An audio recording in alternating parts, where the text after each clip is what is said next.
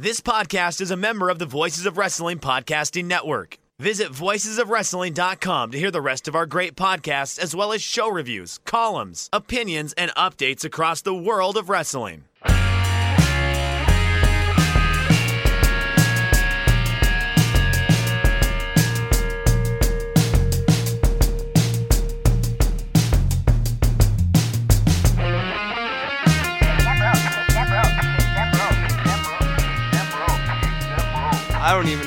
Say the name of the show anymore, Jeff.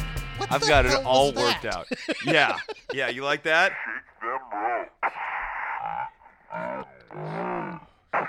Yeah, it's getting evil up in here. This is the best take. I, mean, I didn't even use this the other take of the show here. It's Shake Them Ropes. I'm Chris Novembrino. I can record that into the keyboard here too. Check it out. I can go Chris Novembrino, and then it'll go Chris Novembrina.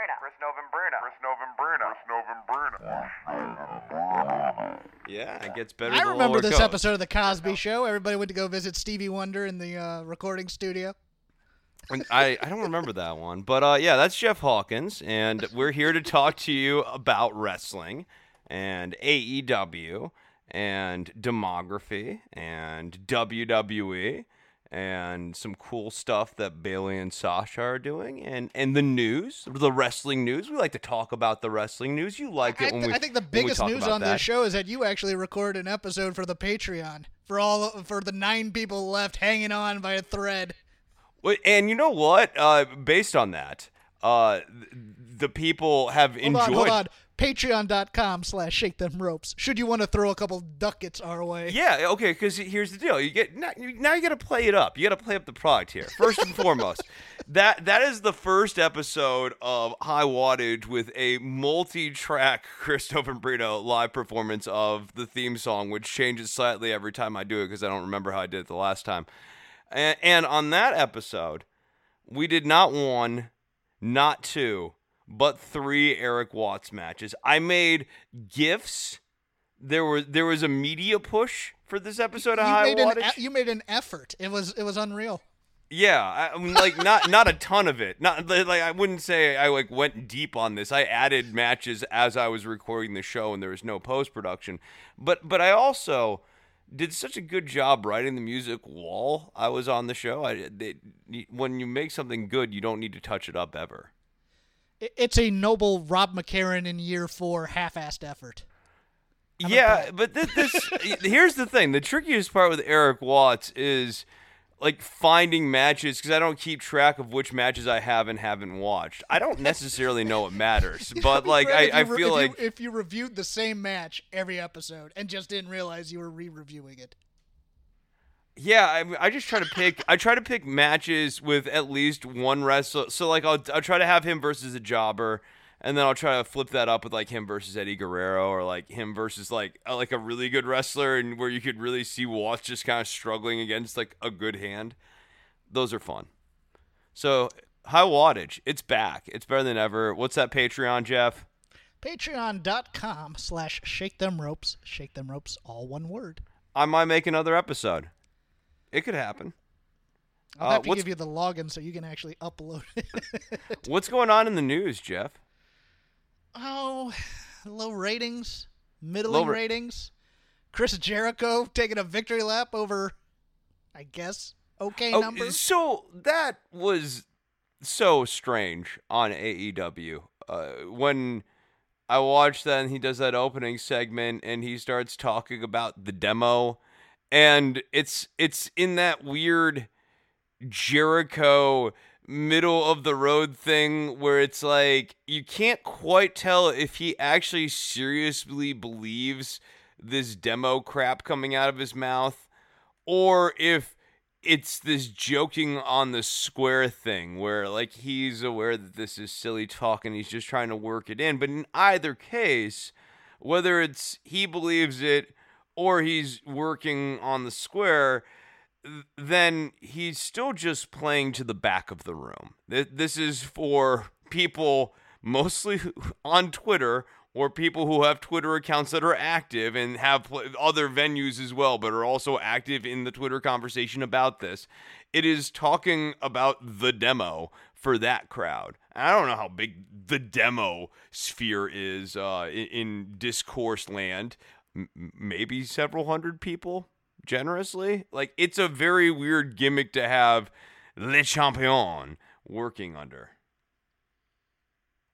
All right, look, I'm I'm fine with every time you have a new catchphrase coming out with a T-shirt. I, I think this is a marketing industry. I just think this is more meta, break the fourth wall, self-aware stuff, though. To me, I, I, mean, but again, it might be a generational thing because I grew up in the territories where I just I watched guys and I thought they were cool, and they and they talked about how cool they were, and they did talk about you know you know ratings go up when we're on the TV screen, but it wasn't the self-aware kind of thing.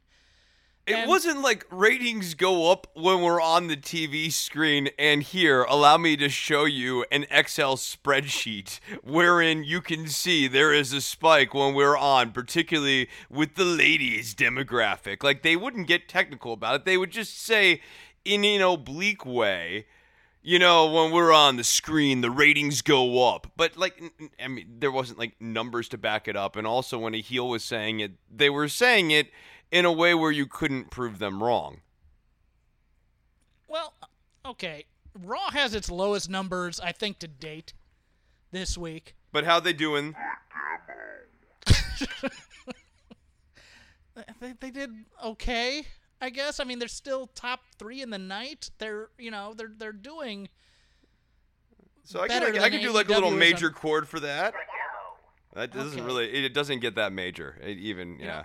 SmackDown's doing 1.8 million. Raw's doing 1.6, and AEW and NXT between the two of them are kind of splitting them with, you know, AEW's fourth on the night this week, and and NXT is down because of the demo.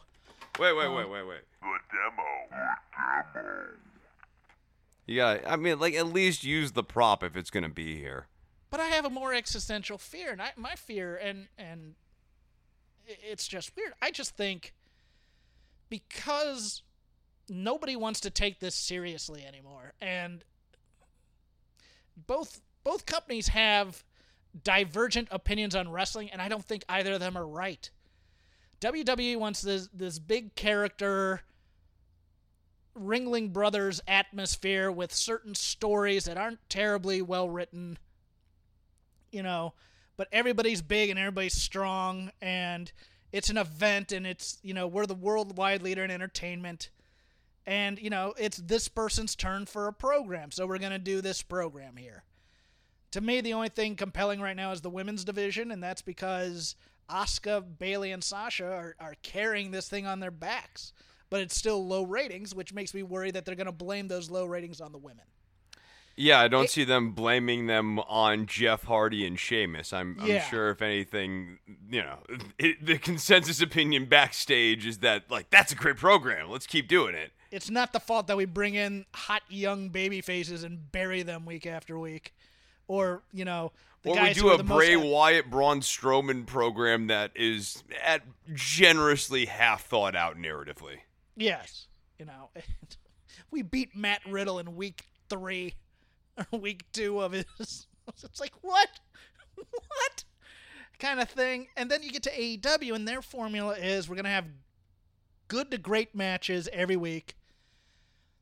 We're gonna have you know the the mid card is gonna get someone on the top of the card, and you know in theory it raises their profile, but it really doesn't and then you have you don't really have stars But the big se. angle tends to be the conversation piece Yeah. leaving AEW each week. And so it's like I until I saw the recap of the show here, I'd forgotten about the Cody and Sonny Kiss match. Like my big takeaway from this week in AEW was the orange juice spot.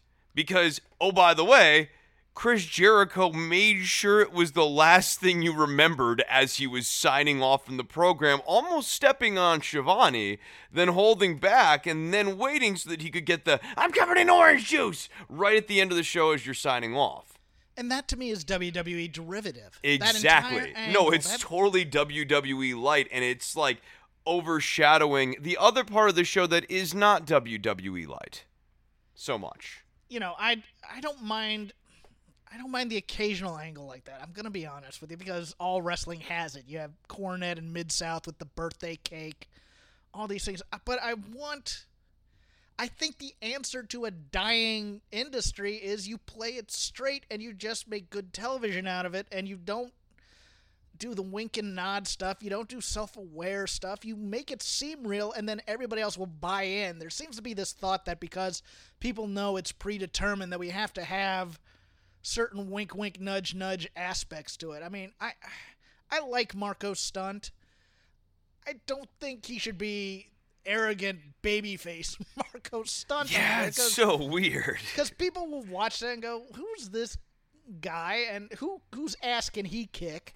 And those types of things. And you can prove people wrong eventually, but you know, right. Well, if you're gonna have him be a cocky little shit, which is I think what kind of what was coming to your mind there. Uh, if you're gonna have him be that character, then he has to wrestle a much more aggressive style of match, Yes. wherein he is getting a ton of offense and it, like kind of going we were talking about him before the show but kind of going at the tempo of uh, lio rush back when he first kind of showed up in uh, wwe like when lio was really kind of going at that super fast speed. Because like that's the only way anyone's ever going to believe that a person who is that size can you know kind of hold their ground against the people who would populate the top of the card a brian cage type of person. It would have to be knowing that the Marko Stunts of the world have this level of speedy offense and kind of targeted, precision oriented offense. And like Marco's stunt does the cocky thing and then like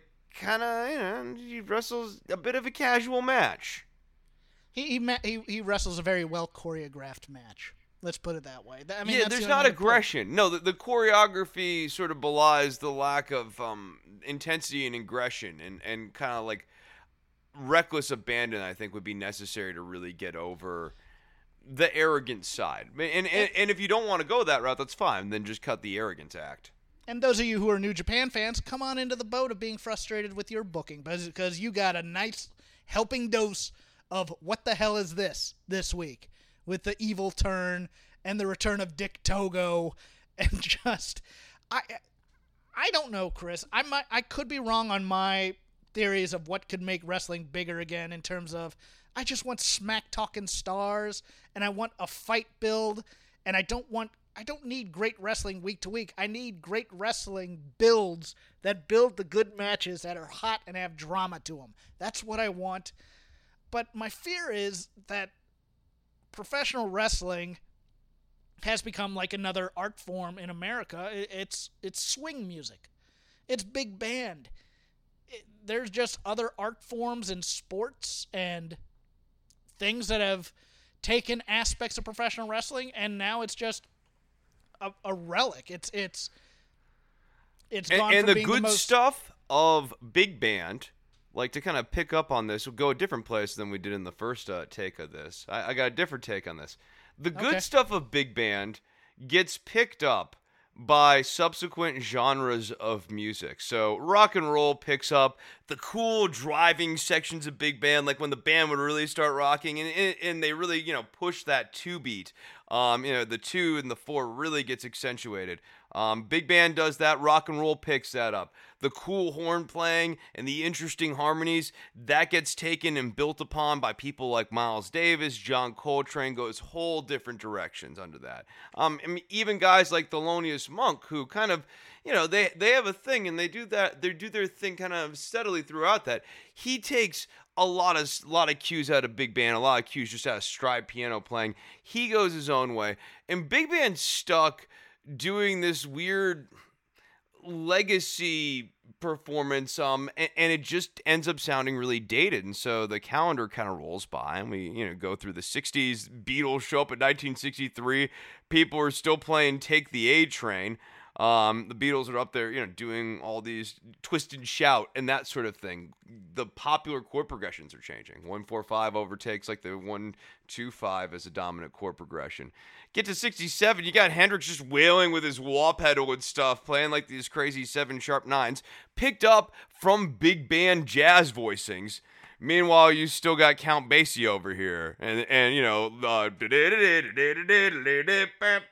like, and so by the time you get into the '70s, like, there's just no audience for that performance of it because big band didn't change with the times. It tried really sort of stubbornly to keep doing something as close to the way it was as possible. And Vince has been like that since like 2000. Ever since WWF turned into WWE, it's like he's wanted the presentation of the show to almost feel like a time capsule where you can kind of dive in between 2002 and 2012 and the show kind of looks and feels the same way every star Vince has had has done something on their own to make themselves stars, and then they put the rocket to them.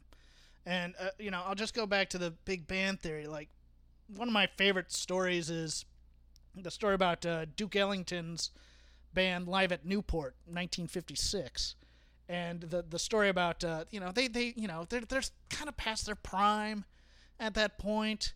You know they're playing. You know it's 56, so rock and roll has started to come in and then they're you know they're they're kind of on the as as we like to say with the rock and roll people they're on the the the uh, county fair tour so to speak but they go and they play this puppet show and spinal tap yeah you know kind of thing but they're playing this at the jazz festival and they they get to diminuendo and crescendo in blue and you know audiences are kind of tired by this point they've been sitting in there you know some of them are leaving for their cars and then this guy, Paul Gonzal- Gonsalves, tenor saxophone, gets up and he starts playing this solo.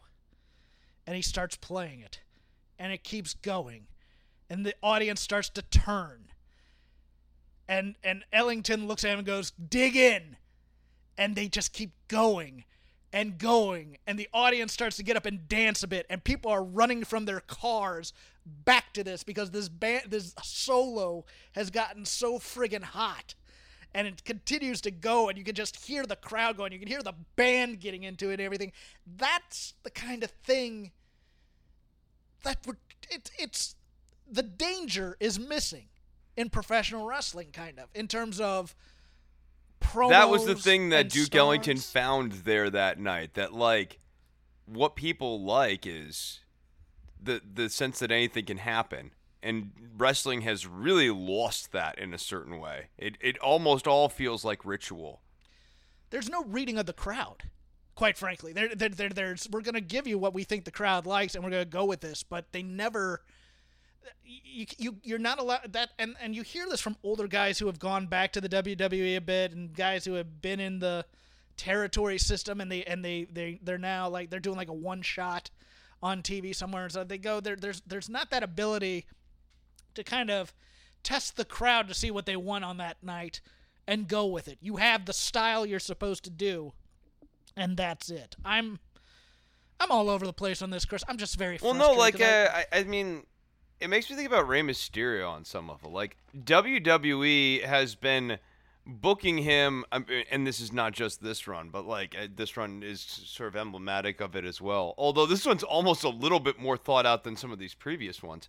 It's been like a ritual. Like, oh, you guys all remember Rey, You all know Rey, You all love Rey, But it was WCW that really got him over for American oh, audiences. Oh, do you remember One Night Stand when he when they brought him in to fight Psicosis because there was so much goodwill about ECW at the time and everybody was really hyped. This is the second one, I think. I don't think it's the first one. Maybe it's the first one. I don't know. But he goes in there and instead of wrestling the Rey Mysterio as ECW or WCW, everybody knew he wrestled WWE Rey, and they booed him out of the building for a while until he had to adjust to it. Yeah, no, uh, Vince's thing, and you see this with the Jeff Hardy program, you see this with the Rey program, is well, people pay to see the Rey Mysterio that they knew and loved back then. That's what they want, so play the hits. And and it's just I, I don't And they did that with Matt Hardy. Remember when they brought in Matt Hardy yes. at the peak of broken Matt Hardy and they were like be Matt Hardy 98 the one for N64 that we all love to play as. yeah, I know, and, and but it's you know it, it's AEW is not is not free from my criticisms because watching that FTR Lucha Brothers match, where look, I, I like the Lucha Brothers a lot. I love Rey. I have my issues with Penta because I think he's become he's become a WWE wrestler. He's doing his No, he found all those spots. Yeah, no, well, dude, I mean, he was working these really horrible and brutal matches back in the day. In Mm-hmm. Lucha Underground, he was transitioning from the extreme stuff to realizing in America you could get over by just kind of working your catchphrases and stuff. And like now, he does feel like a Pentagon cover band. Yeah, and and they had FTR kind of wrestle their match instead of the other way around, which I think kind of uh, kind of hurt FTR in a bit. But you know, I, I don't I don't see big stars coming out of com- coming out of AEW. I, I just I think there there are a lot of really good wrestlers, and there are a lot of people that wrestling fans like. But you know, it's like any other TV show to me you know, when the kids go out to play amongst themselves and they play wrestling, they're not necessarily doing four star matches. They're doing catchphrases and pretending to be, you know, High Ric spots. Flair and stuff. Yeah, no, no, no. Don't don't forget about trying to find something to jump off of and do like a really Yes. measured out choreographed high spot, and then Yes. maybe a submission hold. Yeah. So, uh, Sonny Kiss kind of ended up in the Orange Cassidy spot here this week, having the the very good match against Cody. Uh, I I just don't feel like this type of booking really helps the losing party. doesn't help the winning party either. That's the thing. Is is is it supposed to? That's well, also we're gonna true, we're gonna yeah. elevate we're gonna elevate the uh, the young person. The story of the match is the underdog. Yeah, and it, it just I, if if you're gonna have an underdog, if you want a feel good story, have the underdog win. Otherwise, you're just wasting our time th- these days. I think, unless it's in a special spot, unless you're, unless you had done like a four week build of Sonny Kiss versus Cody to get that one match here, and then it, and then this match would feel like something. But it's just okay. And then next week, Janela and Sonny Kiss are gonna fight, you know, Butcher and the Blade or something like that, and we're just gonna move on. It, it's we're burning through these things, and And the other thing is like the Orange Cassidy section. So it's hard not to get the image of Santana pratfalling over and over and over again in like an inch of orange juice maybe and then trying to drag down Ortiz and Ortiz is like I'm not going to do this with you dude. You're on your own on this. And Santana's like I'll fall for all of us. Uh that was ridiculous. But uh, moreover, that was designed to get Orange Cassidy's heat back, and it was the exact wrong thing that needed to happen following that match. Like, if you want to get Orange Cassidy's heat back, what should have occurred there in that spot? Jericho's out there cutting his promo about this, that, or whatever with the inner circle. Orange Cassidy needs to come down and beat the hell out of everyone in the orange in the inner circle. Like just with a bag of oranges, and maybe even you know, like have him come down there and just he just pummels the hell out of all of them. Santana, Ortiz, Jericho, like, and Jericho, you know, is convinced initially that like the inner circle is really tight and that he, they're gonna have his back. And it's four against one. Orange Cassidy, what are you gonna do? Your friends aren't here. No one's gonna help you. And Cassidy just goes in and waylays on him, especially if Cassidy can't talk. But him going back to the comedy stuff, like this is not him getting his heat back. Not from where it was two weeks ago. Uh, he's less hot than he was now, and the rematch I, I also don't think will help him. So it goes back to what we were just saying with Cody and Sonny Kiss. Like this is not a way to make underdog baby faces hotter. And they keep trying it over and again, and it hasn't worked yet. Like you don't like Pineapple Pete more now than you did six weeks ago or whenever they did the Pineapple Pete spot. If it was even, I hate that guy. I hate that guy too. I really do. He bothers me. Um, and Orange So you're, so you're saying the so you're, so you're saying the Ortiz cell was too much? oh god. So was it Santana or Ortiz? I don't want to slag the wrong one. I believe it was Ortiz. Was it Ortiz? Dude, okay.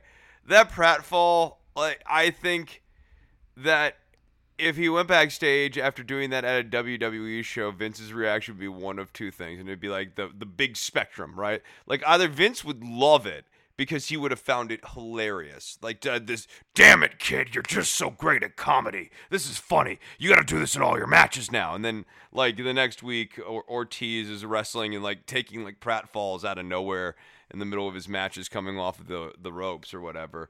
Or he'd go back and like Kevin Dunn would give him this like big scolding lecture about like ah, this is terrible. Don't ever do that again um, eh, about doing the pratfalls to him. No one finds that funny. No, Vince does not like that. Um, even though we all know that Vince likes that kind of stuff. Uh, point being, I mean, dude, the inner circle and Chris Jericho just occupy far too much of what you remember from week to week on this show, and I, I- really like I until we read the recap here, I forgot that Sonny Kiss came in with an entrance involving the Jacksonville Jaguar cheerleaders. Like that should have stuck in my memory, and instead, what I remember is Ortiz flopping around like he's a fish in orange juice, and then Chris Jericho screaming right as he's going off air, "I'm covered in orange juice. I'm covered in orange juice." Just making sure that that's the sticking memory in your brain here. Uh, they they really got that idea over. Um, Kenny Omega and the Young Bucks defeated the Jurassic Express. I like this, this match. match. Yeah, this is a good match. match. Yeah, yeah, no, for sure, dude. I, I like um I liked Omega. Okay, I liked Omega after the match, right up until like he started going into his hammy thing. Like he gets, you know what I mean? Like where he like he he does something and it's good, and then he does it too much and it's not so good.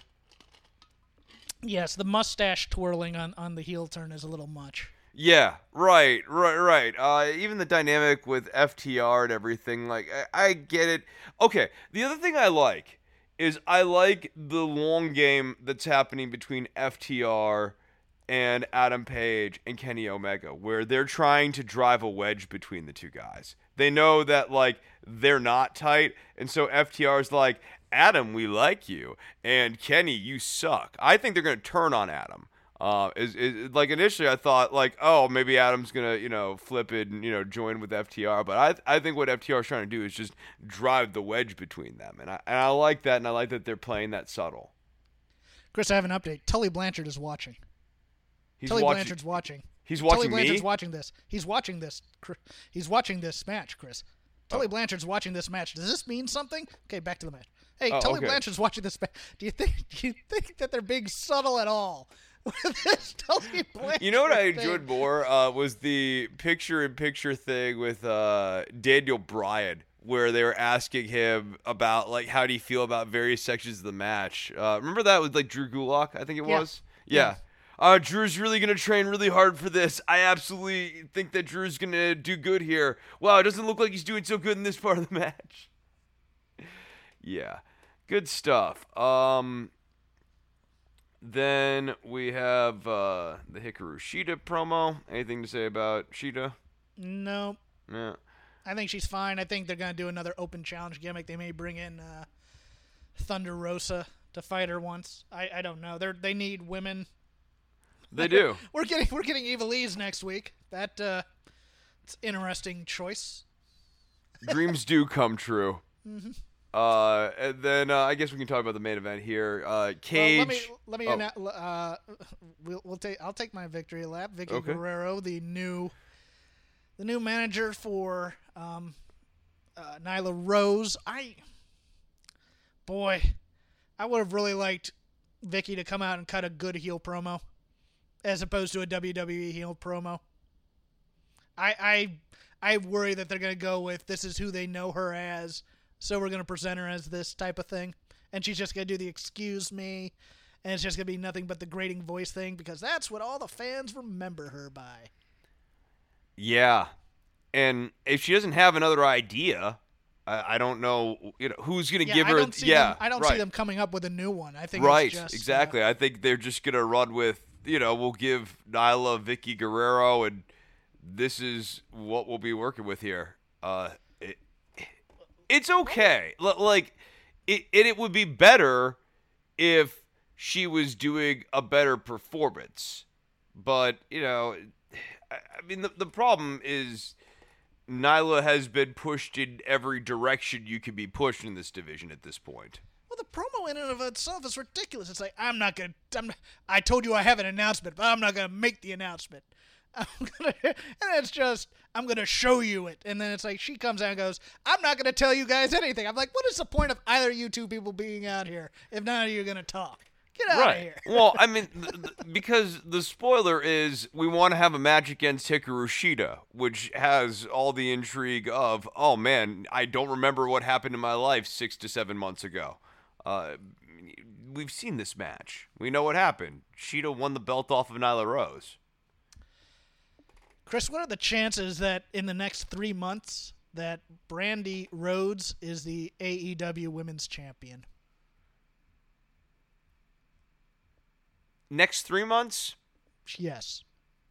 gonna say 20 to 25 percent. Uh, I'll leave that 25 percent open because of health stuff. I got a pure 50 50 on this one. I think it's high. I think they may belt her. Really? Why? Flesh it out. because she's becoming more and more of an in-ring performer with this new tag team with Allie. She's gonna have the Allie match somewhere down the road when QT comes back and he's absolutely pee whipped by Allie and gets turned on at some point, but he's gonna be a heel up until then. And then the next feud is probably gonna be the winner of that feud versus the AEW Women's Champion. And I think it's gonna be Brandi versus somebody, either Nyla or Hikaru Shida and then maybe she gets a win by banana peel or whatever. But I think I think she may be the women's champion eventually. Eventually, yes. I just think three months is a little soon for that timetable. Uh, the only way I could see that happening is if Brandi gets booked the same way they're booking FTR, which is let's just move you light speed through every single team in our division or every single matchup in our division, and then we'll deal with what we do with you after after we get through all of that. Uh, I don't think they're gonna rush that quickly with Brandi. I think the Allie thing could play out a little longer. I'd hope they'd slow burn it, uh, and I also think you know having her beat Allie is a far cry from having her go ahead and beat Nyla. I liked Cage Moxley. I dig Taz on promos. I dig Moxley on promos. I think those two are fantastic. Yeah, I agree. I, I just Taz has been so Taz solid. brings a certain level of just up yours, I'll kick your assness in his promos that I, I I live for. I live, you know, I live for the stupidity of daddies and brothers in promos, but I also just I just live for guys who are just gonna say, I'm gonna I'm gonna make you feel pain. There's something brother. about him ringside too, right? Yeah. Like like his aura ringside is different from other managers who really feel like a non-entity because you know that Taz was like once a great wrestler or whatever. You could hear his voice when he's calling out stuff in the ring. He's good at sounding engaged when he's actually like doing his, you know, throw-ins from the side, you know, just mentioning stuff. And I liked the spot at the end of the match with Moxley staring into Taz's face and really forcing the issue. Like I, I thought the finish to this match was particularly strong. Yeah, Ta Taz is Paulie Walnuts from The Sopranos. It doesn't matter the the, the level of slight. It, it's always like the invasion of Poland to him. He's he's just always gonna be mad at everything, no matter what. And he's just you just see him out there, and he's like one word away from jumping in the ring and beating on the guy in there with him. I I, I love the dude. Yeah, no, I, I liked this match, and you know, for our concerns with Cage, uh, I thought that Cage and Moxley had a really good match here. I, yeah, dude, I thought this was a cool match. It was it was really well laid out. Kind of surprised, like not the outcome didn't surprise me, just like the flow of the match kind of surprised me. I was like, oh, we're we're doing this style of match, and like he's working the arm. Okay, that's cool. I just it was creative. It was a solid match. Like yeah, uh, yeah, good, good hand. Are you happy that FTR got their truck back? God, I'll tell you what. I was so wor- I was worried about the truck. You know how I feel about trucks and And it didn't entrances. start. That's the Yeah, and then the truck didn't start, which like is that I, they're gonna work that in, or maybe that's part of the conspiracy. But also, like, how did the butcher and the blade pull that off? Oh, going to the main roster. It's another banner week for Bayley and Sasha Banks, in my opinion. They're Yeah. so fun. Like they're they're not even working with the deepest material here, but like they're just hilarious. They're great. their matches this week were fun to watch between between the uh, the Kabuki Warriors match, which I thought was pretty darn great, and then uh, the Friday SmackDown match with Nikki Cross and Asuka. I guess I guess that whole wild card, whatever they're calling it now, thing, it doesn't matter anymore. We're just gonna have people go on to whatever show they want. I never believed it was going to last for any length of time. At, when when they first came up with it, I was like, this company does not have enough discipline to keep this up, and they don't have. You know, the big problem with wrestling to not to circle all the way back to big band stuff, but I, I will say this: the one thing I'd like to see come back to wrestling is whatever your big upcoming pay per view event is. Um, book not only back from that, but from the big, big show. Like, Yes. actually have a long form arc and, like, you know, have what they refer to in screenwriting and stuff as trap doors, where you can get out of certain angles if they really suck, but actually have this deep long term plan, the way that uh, Gedo used to have too, where he'd book, book the G1 and book everything backwards, or you know, the way, I forget the way that they used to do it, but like that's what I would like to see come back to AEW. Um, yeah, and and I think that like that's kind of an issue with. Like the only thing that would make the Bayley Sasha stuff better, because I think their performances are awesome, is if they're Crowd. uh, nah, it's not even a crowd, dude. It's it's a longer like a real sense of where this story is going. Not necessarily even where it's going to finish off, but like where we're really taking this bad boy. You know, like who's going where. And I'd like for Bayley and Sasha to be able to plant seeds about where we're going long term, um, along the way here a little bit more. the little things like the trash talking in the ring. It, it's not promo cutting like they sometimes did with Sasha a lot. It's just yelling at Michael Cole. which Yeah, yeah. the ba- yeah, the yeah. Bayley Michael Cole feud is is fantastic. I don't care what any of you say to me.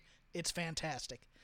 Because I've got, I've got some blowback on that. Oh, this isn't very good. I'm like, you are. she drunk. needed a character. She was struggling so badly at first. And like what she's doing now is she's filling out space. She has this big confident swagger. I, I will say this in terms of like a quote unquote role model character, like the ironic role model character.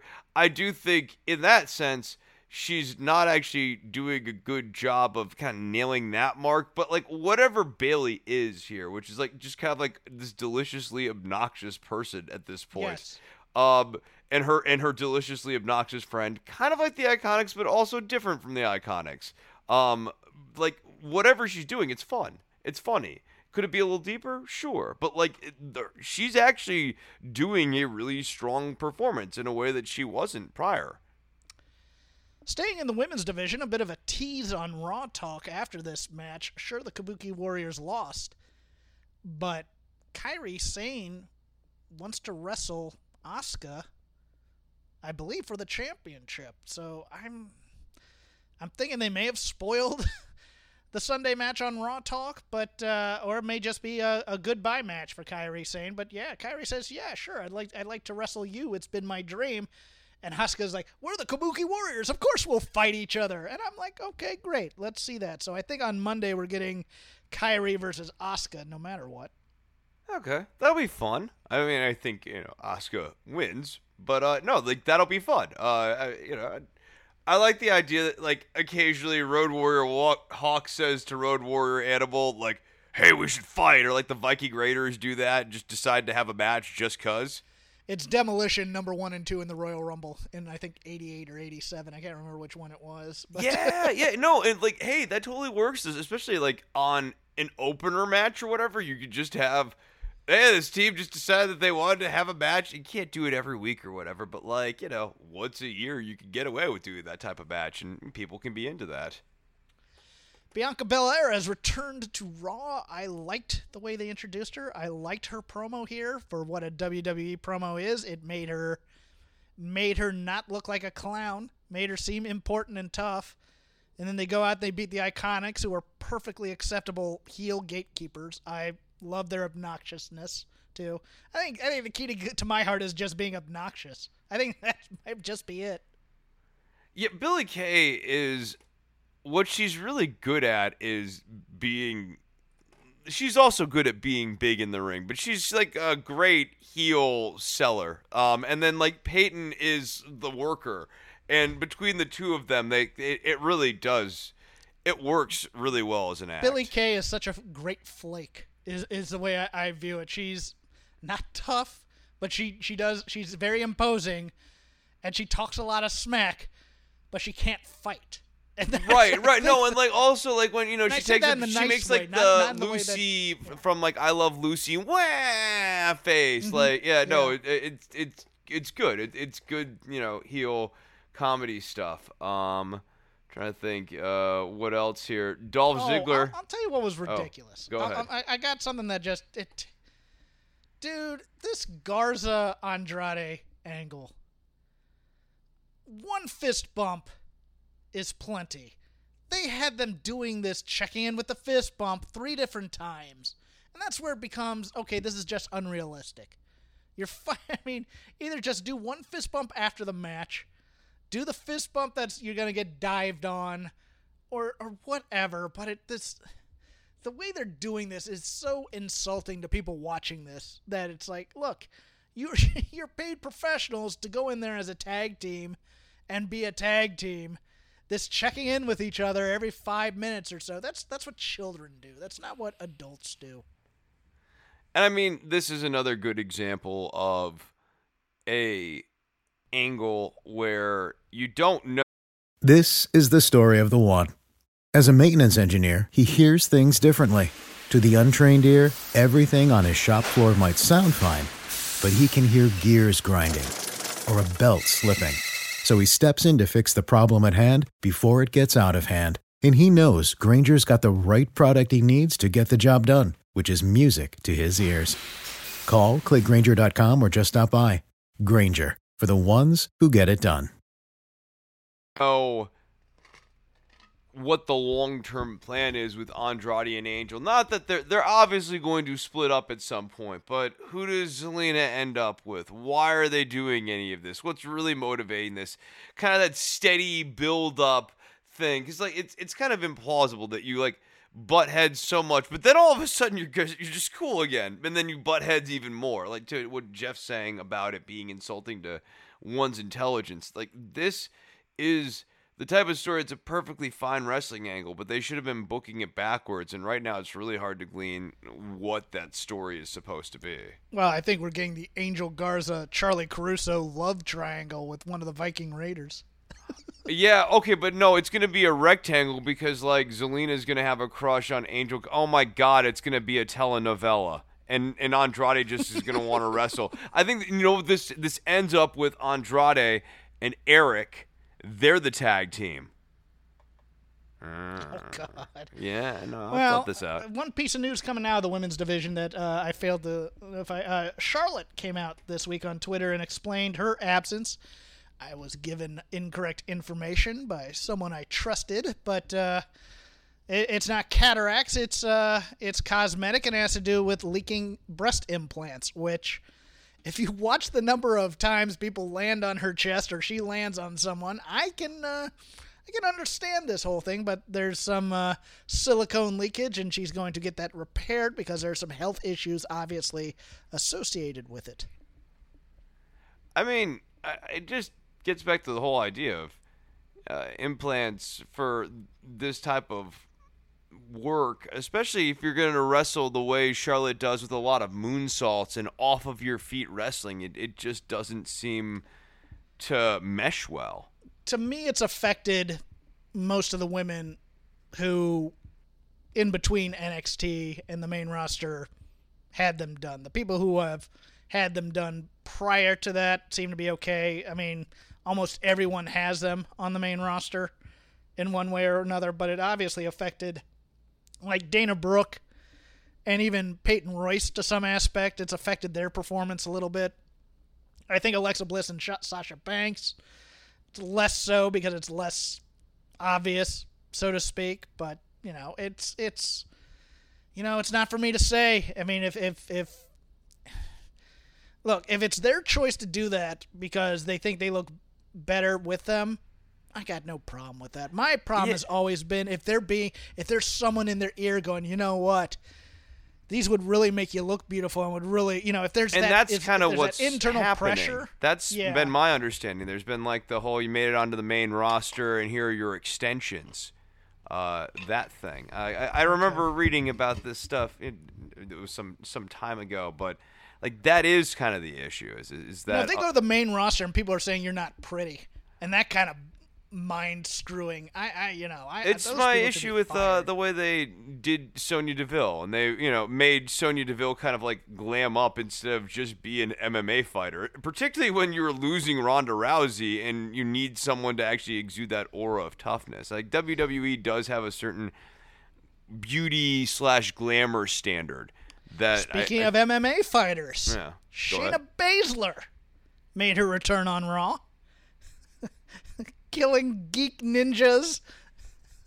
And- God, I, this, this, like, and I, I think that this is this is we're gonna get her over. That this is we need to make her a badass. What's more badass than beating up ninjas, Jeff?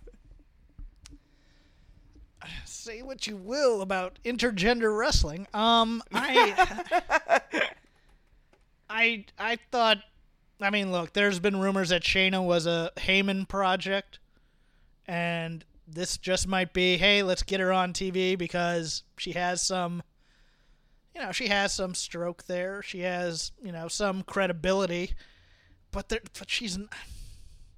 See, I love Shayna Baszler but she is she's she's the person who they go, "Hey, WWE wants to sign me." I would say no. because you're not their type. They they don't want someone like you on their roster. and, and everybody would go, "Well, that's cruel, Jeff. You're killing their dreams." And I'm just like, I I just I, mean, also it's it's tough for her character in the optimal system to mesh with their system because her character would rip to shred people like the Iconics and people even like Dana Brooke. Uh, you know, like the, a lot of the roster that kind of you know the more glamorous oriented parts of the roster would should be by Shayna Baszler kind of demolished relatively quickly. And then the and other that's thing that's is, why that's why the elimination chamber was so great. Right with her. right because right, she just went in there precisely. and she just killed people. And it's like, Precisely. yes, that's yes, that's what you're supposed to do, as opposed to, and this is the other quote unquote big piece of news. But apparently, back in January, Vanessa Borne got the call to go to the main roster, but she just hasn't been able to debut yet because of the whole COVID thing. You know, Well, and here's the other thing, though, with Shayna Baszler. The other thing with Shayna Baszler is that she's now being reintroduced into a dynamic where Bayley and Sasha are the through line through the shows. Yes, you have uh, Shayna Baszler versus Asuka, but okay, let's work in this out real quickly. Shayna Baszler defeats Asuka. Now you have nothing but heel champions, and then Asuka's, I guess, just in the chase indefinitely against all of these people. But like, what does that really get you? And so then, what do you do with Shayna Baszler? Are you going to turn her babyface? I'm here for the Nia Jax feud with Shayna Baszler. Okay, yeah, like Shayna, Shayna as a babyface overcoming Nia Jax. I'm actually kind of into that. Sure. you know, I just I just think now you put her in that kind of B program with the larger wrestler. You show how much of a badass she is. You figure out what you're doing with Bayley and Sasha. In the meantime, are you splitting them up? Are you keeping them together as a two woman power trip? And then you can balance Shayna against either of those two, and you can have either one win. It doesn't, you know, it really doesn't matter per se who wins in a Sasha Shayna feud, although I think Sasha needs it a bit more. Bayley could lose to. Although Bayley's lost to Shayna already, so Bayley's a weird thing because there's a story that she can't beat Asuka. There's the story that she kind of has trouble with Charlotte. She hasn't beaten Shayna. It, it's like, well, she kind of needs wins against the bigger stars of the division. She's beaten the lower level people plenty of times. So I don't know, but but as long as you're building two stars to then eventually meet, I'm good with that. Yeah, no, I, I'm into that. I I think that's the right move. I just it's tough to see where Shayna's fit is long term and you know, even turning Sasha face, it doesn't feel like the right time to turn Sasha face. Like it doesn't really feel like the right time to split up Bayley and Sasha. Yeah, I agree. Uh, yeah. we'll get into that when we get into the pay per view, but I want to just uh, we could we could go through SmackDown a little bit, or we go through NXT here. Um, I you know they tried something with SmackDown this week in terms of the beginning with the cutting promos at the beginning, but they just they still felt like WWE speak in so many ways. It was a different presentation. I liked that feel though, and I what I really Yeah. liked is how it resolved with the New Day actually in house. So it was like you thought that they were cutting a promo. You could hear the difference when they were on the microphone. I was like, why does that sound different? And then you realize, oh, we're actually in the show. I thought like there was a nice kinetic flow to that, and um, that did stick out to me. But like this is a well worked show. This is a really watchable show. Uh, it's just kind of like you know minus if you if you black out the Bray Wyatt Braun Strowman stuff. Uh, this is a very watchable show. Uh, and the Lacey Evans. I mean, but like the SmackDown Women's Division's just like if it's not Bayley and Sasha, it's just you know it, it's a silly it's a silly place to be. Uh, yeah, or if you have, I mean, God, who knows where? I don't even know what roster Alexa Bliss and, and Nikki Cross are supposed to be on anymore. Yeah, I'm not sure. I, like, I liked the way Alexa Bliss has this sort of like is playing it both ways. Like, she's obviously a heel, but like right now, it's she's she's ratcheted it down so many notches right now, and I really appreciate like the understated, like layered nature of her performance uh, with Nikki Cross here. Matt Riddle loses to AJ Styles and then gets beaten up by King Corbin. I, I The- boy, the the worst part of this match, like the worst part of this match was the handshake, and then basically Matt Riddle gets goobered out by Baron Corbin, and like AJ walks away. So it's like, was AJ in cahoots with Baron Corbin? And I, like I don't know, maybe he was, maybe tell he wasn't. you can already tell what Vince doesn't like about Matt Riddle. It's the shoe thing, because man, they bring that up a lot. Yeah, right. Now now it's it's gone from oh that was a great story to like now oh it's kind of funny. Like like he does, he probably doesn't like that he smokes pot too. Like he just he He, He doesn't, doesn't- bring that up on air though. He brings up the oh, are his feet gonna get cold again? Or man, this guy can't even remember his shoes. No, where it'll be bad is when he gets the cold feet jokes. Oh, do you have cold feet over that, Matt? They're coming. They're coming. Before we get into the horror show preview, let's do NXT and get through that. Um, to me, the show overall felt like they were just retreading old feuds, and I, I did not understand this show in some ways. I get what they're doing with the table setting in some ways. Uh, Tom Phillips appears to now have done a heel turn on commentary. No, but it was I- only for that one match. It was so weird. Yeah. like it's only when it comes to Robert Stone and only in particular to the tank.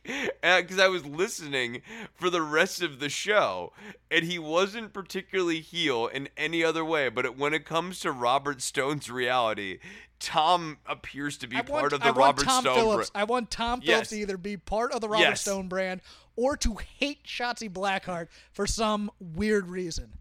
Yeah, Like, I, I, oh, I- yeah, yeah, or like again, or like him and Robert Stone are actually I wanted friends. a tank as a kid and I never got one, and now Shotzi. No, that was really bizarre. And then you have Indi Hartwell defeat Shotzi Blackheart, and like, I don't know. You, you get Indi into Robert Stone's faction. It's like, I don't know. She's another Aaliyah. Yeah, I, I just, I don't, don't know with this. I don't know if they're gonna put Killian Dain in there eventually.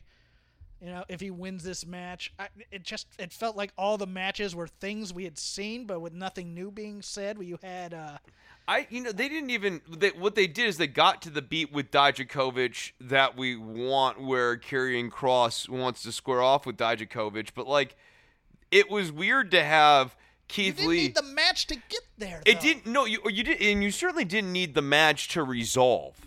Like, because if you want to keep Dijakovic strong going into this match against Kross, the way you want to book this match is Dijakovic appears to actually have the upper hand on Keith Lee. Like, yeah, we're talking like a 60-40 booking. Divaco- Dijakovic, though, is like hits some big moves. Lights go off. Kross comes down, interrupts the match.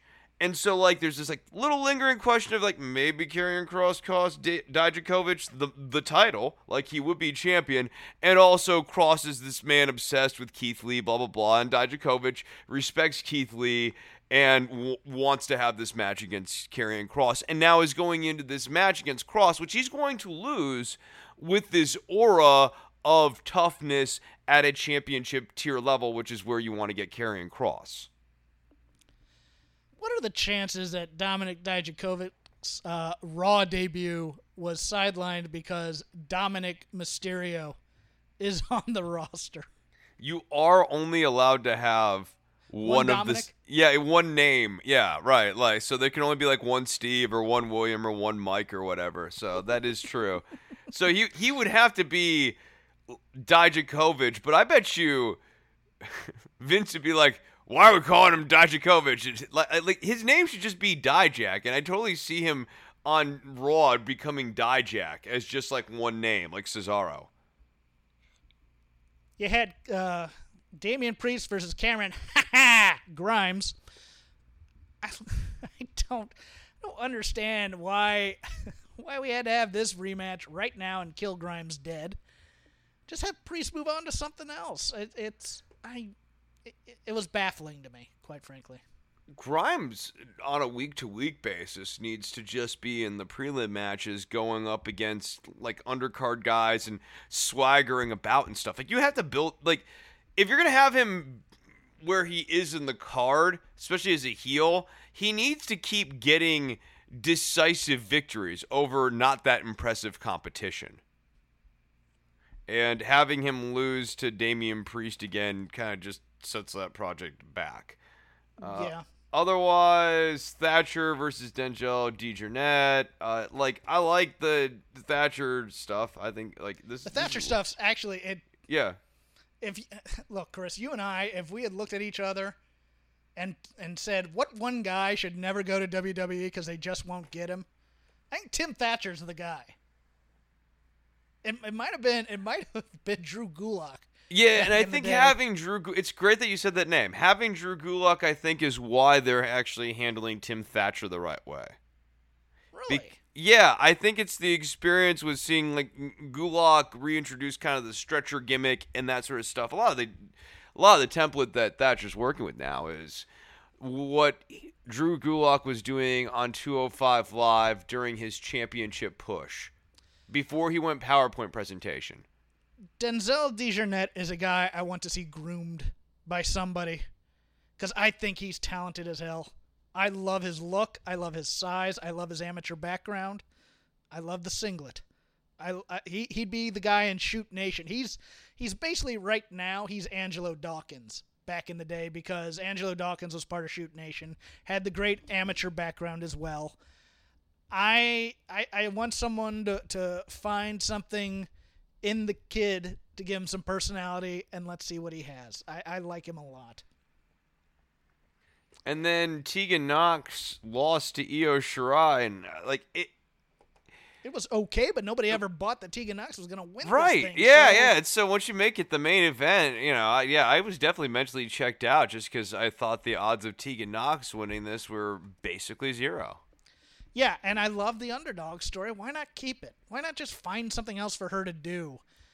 Um, you know, I thought Io had a good match with her. I thought Tegan kept up, but she's obviously she's not Io Shirai. She's good. Uh I'm somewhat Here's the intrigue to me. I think the intrigue is Tegan Nox going heel and joining Dakota Kai to help Dakota Kai become champion. I don't think that's happening. I think the opposite is happening because you have the Raquel Gonzalez thing. So I think what's going to happen is those two are going to beat on Io, and then Tegan's going to come out for the mutual respect angle, and then eventually get a rematch. I think after after Io beats Dakota. Um, I want Dakota to bring back the baseball jersey. I like the baseball fury look from the Warriors with her. I, I think that's the stronger look. But I'm also here for a Dakota Kai Io Shirai match. Something fierce. I think those two are going to do quite well together.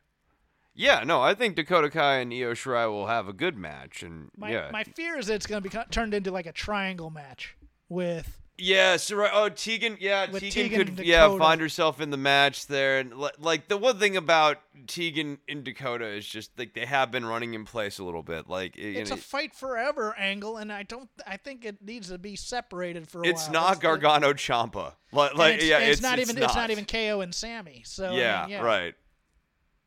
Yeah, I just I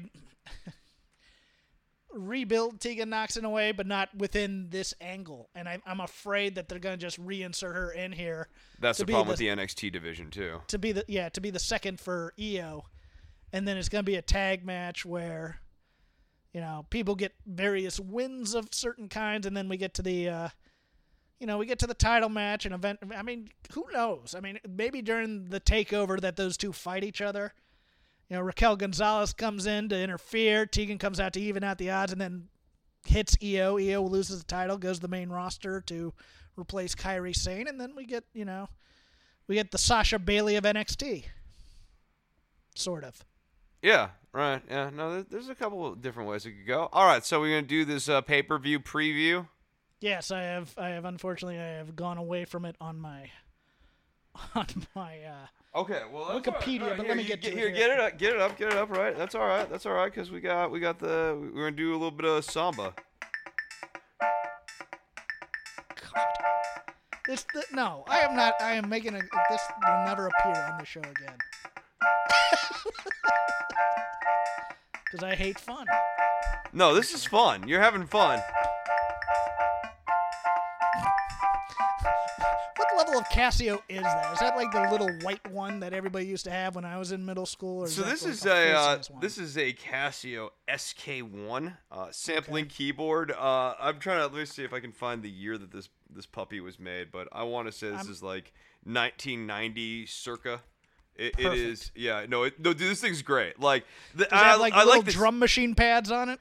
Um, so it doesn't even have drum machine pads. Like this only does like two octaves. Here's what the drums sound like. You'll notice that there's actually an echo on it, so it's like, and that you can't get rid of that. That that echoes no matter what. So like, if I want to do like a drum it's like, like you know.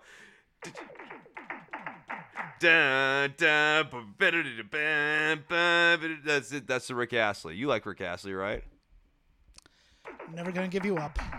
Never gonna let you down. Never gonna give you up. I think that song's overplayed, but I, you know, it's okay. I I like mean- I like White Boy Soul. I do. no, and uh, no one has British more soul? soul than Rick Astley. Oh no, no, he. that's that's just garbage. no, that's not garbage. That's truth. Uh, he actually does do cool stuff now, though. Like he's He doing has like. a great voice. Yeah, no, he does I- I actually have a good voice. I just hate that song. That song is so I don't- know why you're white bread this. dance pop thing, and I That I song no makes with- people feel good in their hearts. It's it's Howard Jones more modernized. How about that? This, is- this has got to be better. one. This has to be one of your worst takes on anything ever. I know I like the song. I just I, I Oh, find it's overplayed. I, I thought the Rick, the Rick rolling really killed the song. Wow, wow. because it was funny for a short time, and then you saw it on the Macy's Day Parade, and you go, "This thing's jumped the shark. What are we doing here?" Anywho, it was on the Sesame Street float, and they were starting to do something, and then they Rick rolled the entire audience, and that was kind of cute. I, you know, did Rick Astley have a follow up hit that you can name? Yeah, it's called Together Forever. Oh God, I forgot about that one. Wow. I'm sorry, ladies and gentlemen. I'm Oh, I'm sorry that that just happened on this show. Yeah. High school. But remember that high wattage is out. You can check it out over on the Patreon. And uh, Jeff, uh, are you ready with that card? Yes, yes, I am. Uh, oh God, Rick Astley not on the card, but uh, on the card. Unfortunately, it's the reason why it won't be a seven-star Look, we could have classic. Spandau Ballet. We could have Howard Uh, Jones, uh, the Thompson twins. uh, I know this. Matches. Little Steve Winwood. Come on. Uh, the, the New Day, Big E and Kofi Kingston taking on Cesaro and Shinsuke Nakamura for the SmackDown Tag Team Championships in a table match. Because, oh man, you remember that time we put them through a table? That was so much fun, Shin. that promo That on promo was- SmackDown. You know what's funny is it like Nakamura and Cesaro have good chemistry with each other, but like the copy that they had to work with for that promo was just crapola. Oh, it was terrible. It was, it was absolute. Uh, you know the, the the steel cage match. I just shivers in my. No, the best part, yeah, the idea of them doing the New Day dance against a steel cage gives me chills. Like what? I like what the hell does that even mean? do we keep the champions or do we have new champions? I'm gonna say we do have new champions. Wow, I'm gonna say no because of the SmackDown rule of go home shows. If uh, whoever whoever has the upper hand going into the match will lose it, so I think the New Day beats Cesaro and Shinsuke Nakamura. I think this match could over deliver though, so I think. Oh no, I might... think this is gonna be a good match, but I also don't think they give a shit about who's the tag team champions on a week to week basis. That that's what I'm call that's what I'm just calling this on. I, I don't think that there's any investment. I just think, well, let's just change the title. I suspect that there will be at least one match added to a pre-show, maybe a Viking Raiders versus Andrade and Garza match, or something to that effect. But that is not on here, so we will not pick it. Apollo Crews, your United States champion, taking on MVP. I think Apollo Crews wins this match because I think the they're doing a longer story here with MVP trying to turn people against Apollo Crews. I think they turned the person this week, whoever it's going to be, and I think it's probably going to be Cedric Alexander. I think for some reason, because it makes no sense whatsoever to turn Cedric Alexander after being in a full Nelson by Bobby Lashley. So of course it's going to be, well, I can't beat him, so now I'm going to join him type thing. Um, I think Apollo Crews does beat MVP here. Um, but I think uh, it might be by DQ. I think Bobby Lashley may enter the ring and just beat up Apollo Crews, and then I'll set up the next match for SummerSlam: Apollo Crews and Bobby Lashley. Yeah, yeah, that's true too. So, and then and then maybe Cedric Cedric turns somewhere along the way, but they've planted Yeah. this seed with turning Cedric. They can't really pay it off here going into this matchup, so it, it's got to be Apollo Or retains. maybe, or maybe Cedric's the red herring, and they're going to turn Ricochet. And yeah, let's ruin that guy's goodwill. I mean, more than R-Truth continuing to make like stupid Richard jokes. Oh dear lord. Uh, Rey Mysterio taking on Seth Rollins. Eye for an eye match. The match can only be won when one competitor extracts an eye of their opponent. Chris, who's becoming a Cyclops? Um, so I think that Rey has called in a solid from his old pal Ciclope down in Mexico. he is going to be wrestling under that mask heretofore with like question marks added on, obviously, so you know who it is, and uh, that's how we're getting out of this one. Oh no, he's gonna be Cyclops from the X Men because you know how Rey loves to do the comic book uh, cosplay. Come down as only having one eye in the. uh, I think, man, I think it's time for Dominik to finally become become the heel apprentice. So no I, I no think help. joke, absolutely. Like, yeah, that that's long overdue. if Austin Theory ain't back for a while, it's time to get Dominik into that stable. So he's gonna help Seth take out his father's eye, which is and it's gonna break Rey's heart, and uh, and we'll continue from there. Who do you like? Who do I like in the Seth Rollins versus Rey Mysterio Yes, match? Chris, yeah, I think. Uh, exactly. I mean, I think you're dead on. I think Seth wins. I, I think Rey has to lose here. And then he's under the How's he gonna? Here's my question: How does the person who loses their eye miraculously get it back? Is it is it gonna be? Are we gonna get some vignette where there's some exploratory surgery that we've never so heard of? I think what what we're gonna say here, or maybe Rey just like wrestles with the mask, like like what he's got right now with the screen. I think maybe he just has the screen. he's blind justice, and he can. Well, no. So so here's the deal. I think what they're gonna work with is the idea that his the eye's already damaged, and that's gonna be the eye he quote unquote loses. Okay, Yeah. but I mean, how does he get the eye back eventually? Why does he need it back? Well, no, they're gonna have to do a story eventually where the eye comes back, right? I don't. I mean, do, do you think? Okay, so you're saying like maybe Sheamus has the eye and he has to go and wrestle because Sheamus is like obviously the gatekeeper of like bad stuff. So like Sheamus for whatever reason has his eyeball and he has to defeat Sheamus. It's like, well, no, they have the eyeball stored in a jar, and then one day some doctor says, you know what, Rey, I might be able to attach that. Oh, better yet, robot eye. You know, maybe Mae Young gives birth to a new eye. Oh man. So like Rey gets he gets a robotic eye made Oh, he's a cyborg. Eh, well, not a cyborg. He just has a cybernetic prosthesis. Like that doesn't. I, you know, this is like it's integrated ish. What not. can this eyeball do, Chris? I, no, I'm gonna. I'm gonna uh, is it, can it shoot lasers? no, so it allows him to a- analyze the attack and defense stats of the opponent wrestlers that gives he a, has. it gives a plus two on. yeah, yeah, no, it, it helps him obviously with early detection when it comes to high flying moves, uh, going off of the top rope. Obviously, it helps with making sure you're targeting for splashes, moonsaults, things of this sort. Uh, this is a prosthesis that is really designed for the ring. Eh, It, it might be good for other stuff, maybe. Are, are they going to make up the gap in the eye and show it on television, like a like a horror movie trope, where it's like you actually see where the eye should have been, and in later matches, like he has an eye patch, and they tear off the eye patches. Oh my god! Oh, okay. So here's the deal. He just needs to holler at his boy Riggs.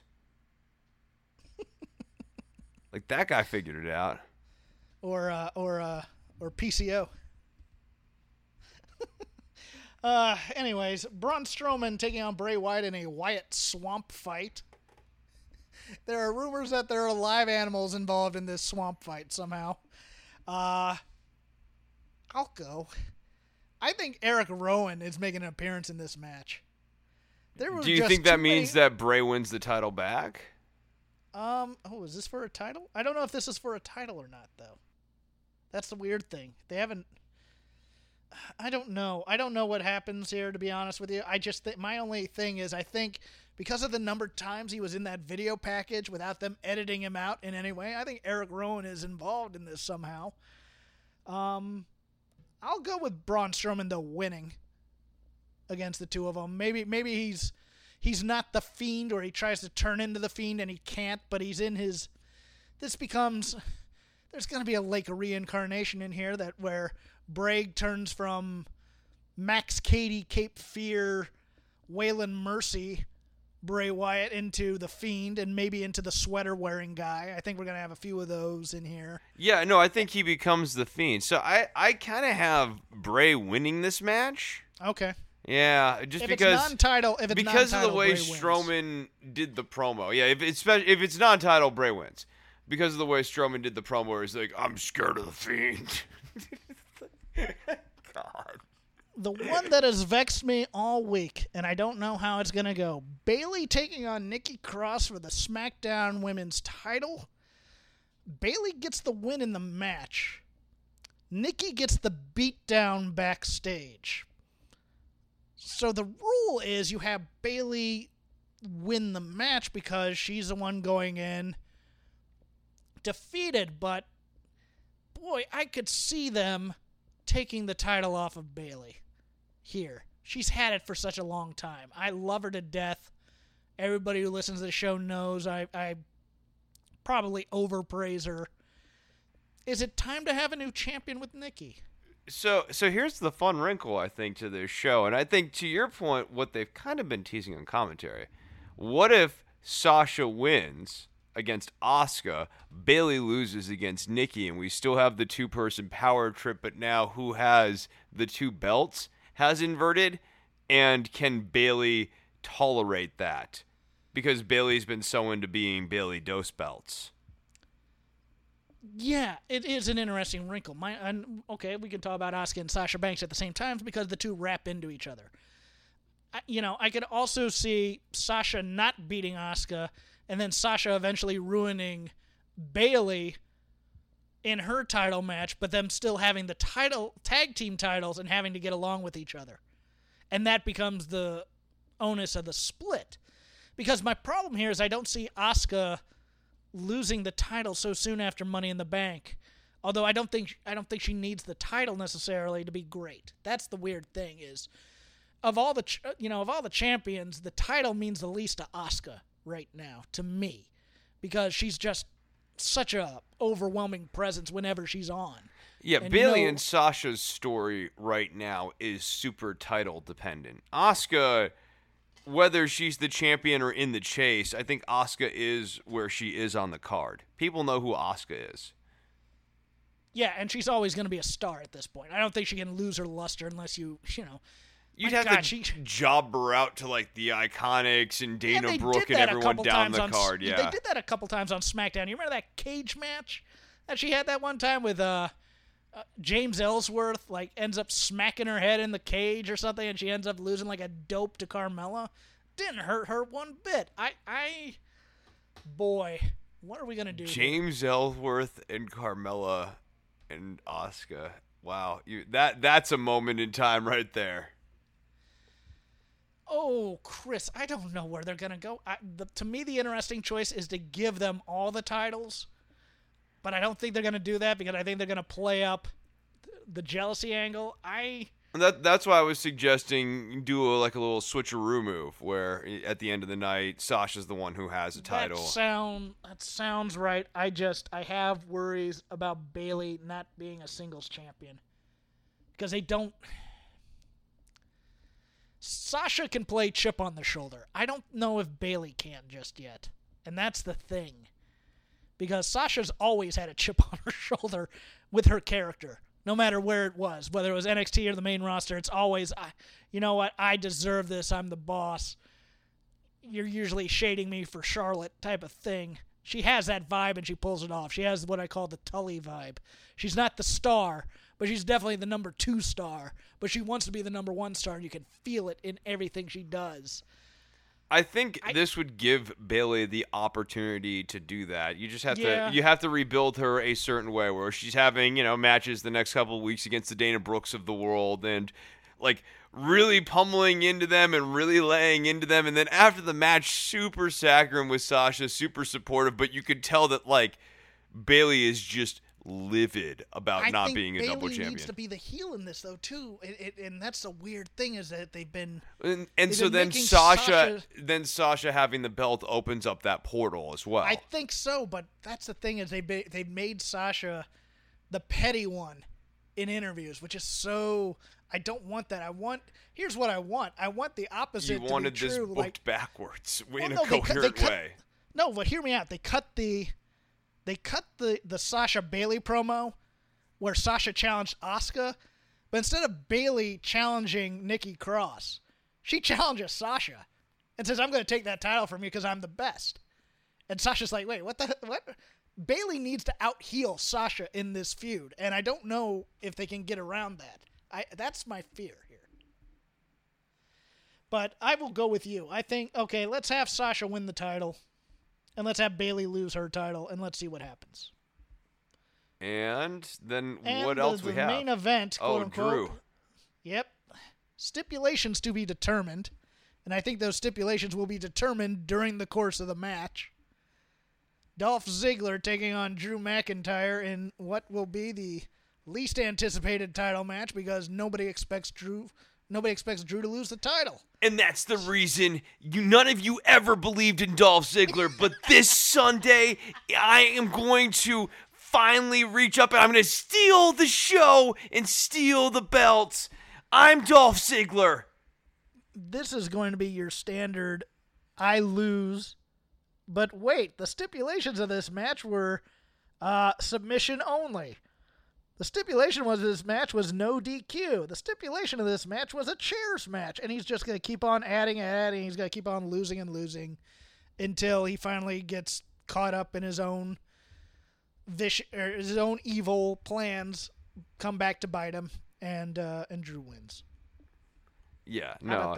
I no. This is gonna be really anticlimactic. I, I think.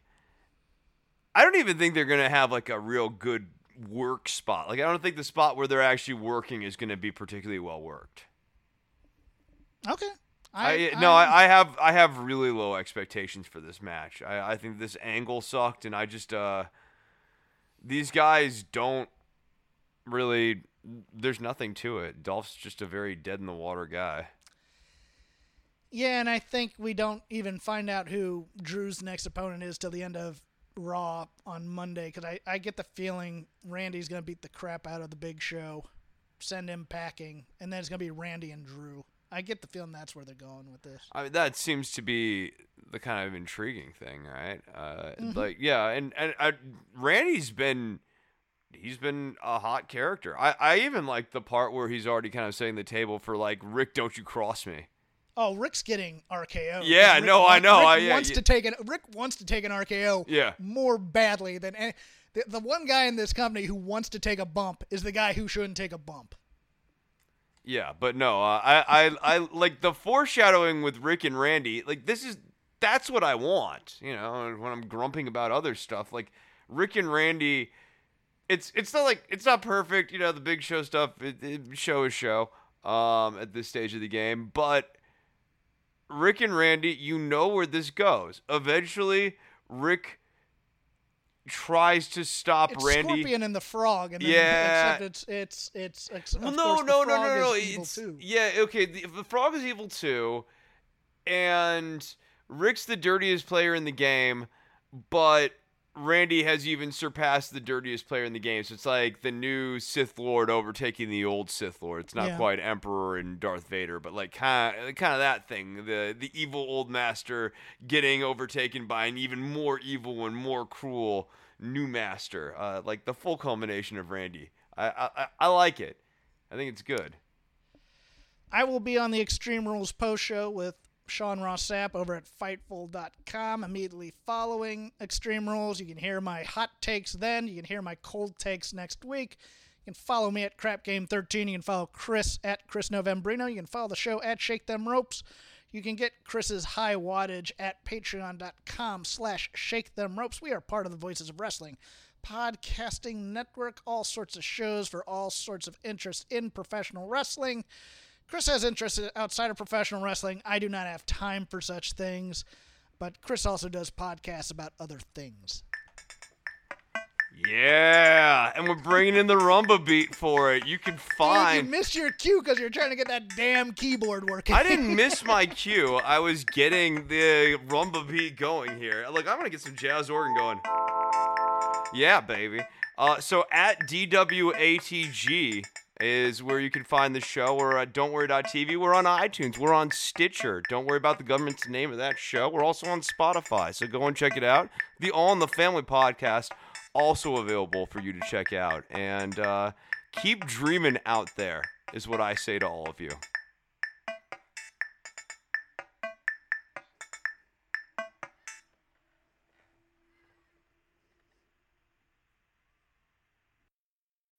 When you need mealtime inspiration, it's worth shopping Kroger, where you'll find over 30,000 mouthwatering choices that excite your inner foodie. And no matter what tasty choice you make, you'll enjoy our everyday low prices, plus extra ways to save, like digital coupons worth over $600 each week. You can also save up to $1 off per gallon at the pump with fuel points. More savings and more inspiring flavors make shopping Kroger worth it every time. Kroger, fresh for everyone. Fuel restrictions apply.